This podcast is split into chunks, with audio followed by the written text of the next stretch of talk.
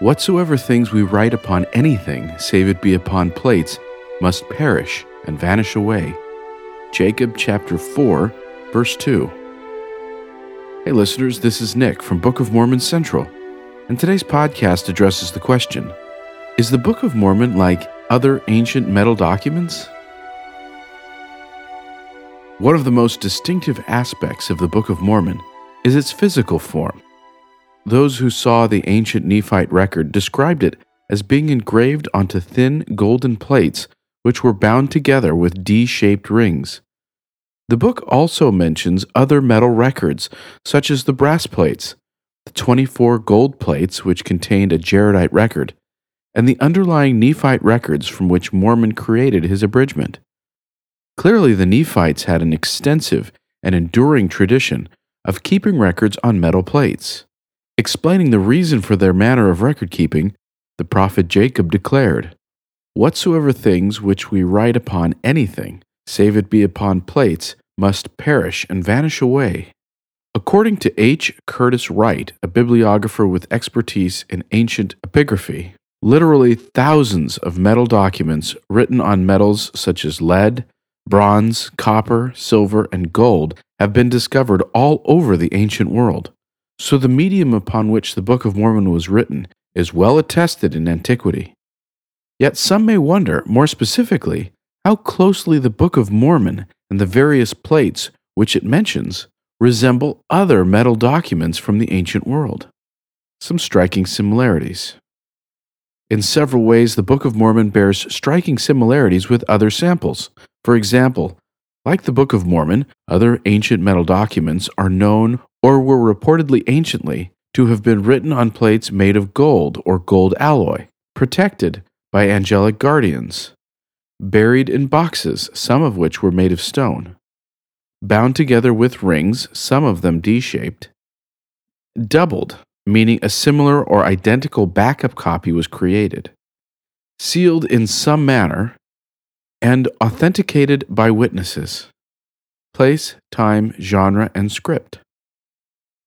William J. Hamblin, a scholar of ancient history, found that the genres of writing on metal in the Mediterranean world at the time of Lehi generally fit into the following categories ritual, laws, prophecies, and histories.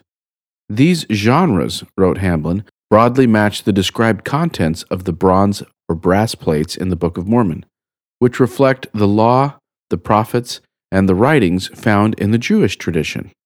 Hamblin has also noted that metal documents from the regions of the Mediterranean have been written in various Semitic scripts, including Hebrew, as well as adapted forms of Egyptian. This gives a plausible ancient context for the Nephites' perpetuation of Hebrew and what they called Reformed Egyptian in their metal record keeping tradition.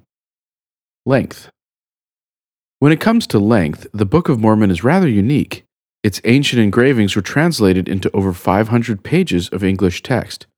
In contrast, the amount of text found on most other known metal documents is quite short, often requiring a few pages or less when translated into English. Lengthier ancient metal documents, however, are not completely unheard of. In South Korea, a prophetic record of wisdom teachings was found on a set of 19 gold plates that date to the 8th century AD. Even more notable, a gold document, which records a significant portion of the Quran, was found in the tomb of a Chinese emperor. Its 120 gold gilded pages were hinged together in six separate sets of 20 pages.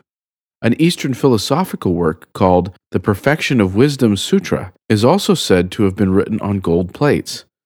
According to David B. Honey and Michael P. Lyon, the text's 6,400,000 Chinese characters occupy three full Western style volumes in its modern critical edition.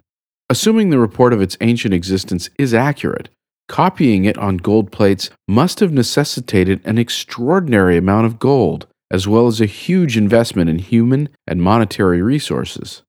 There is an ancient eyewitness report that a Greek poem from around the 8th century BC called Works and Days was recorded in a lead book Wright described the poem as a literary opus of some 30 Oxford pages.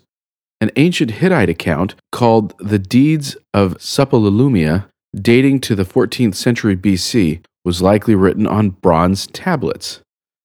Although many sections of the document are poorly preserved, the remaining portions suggest it would have been quite long. Even closer to Jerusalem, the famous Copper Scroll, part of the Dead Sea Scrolls dating to the 1st or 2nd century AD, is a substantial Hebrew document. It was inscribed onto separate copper plates that were riveted together into two contiguous scrolls.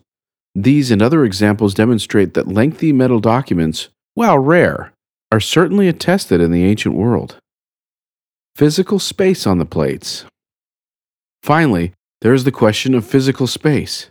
Could over 500 pages of English text really have been derived from the characters inscribed on the Book of Mormon's gold plates? Once again, comparisons with other ancient documents and scripts provide valuable insights. Hamblin, for example, has compared the 24 plates of Ether with the Iguvine tablets, 3rd through 1st centuries BC, discovered in Italy, which are made up of seven large plates, five of which have writing on both sides.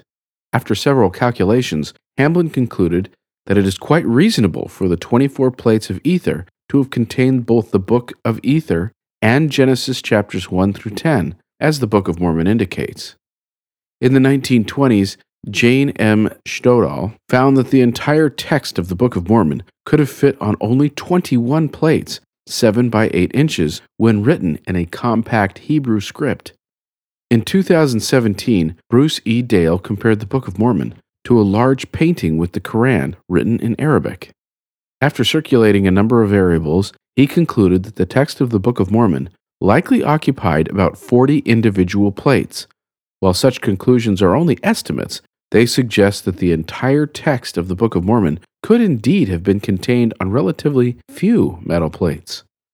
Ancient metal documents were known among scholars and probably even a good number of regular folks during Joseph Smith's day. How much Joseph Smith or his associates knew about such discoveries before the Book of Mormon was published, however, is uncertain. What is clear is that the Book of Mormon and its discussion of metal plates fit in remarkably well with other findings from the ancient world, including many metal documents from the Mediterranean and Near East. Even the book's unusual length is not all that startling when compared to other rare, lengthy documents from antiquity. If the world today possessed the plates upon which the Book of Mormon was written, its material and historical worth, as far as worldly wealth is concerned, would be astounding. Yet, as the prophet Moroni declared, the plates thereof are of no worth, because of the commandment of the Lord. For he truly saith that no one shall have them to get gain, but the record thereof is of great worth. While the Book of Mormon shares physical similarities with other ancient metal documents, its powerful testimony of Jesus Christ, the most important measure of its worth, is truly unparalleled. Thank you for listening. To find out more, please visit bookofmormoncentral.org and then click on KnoWhy.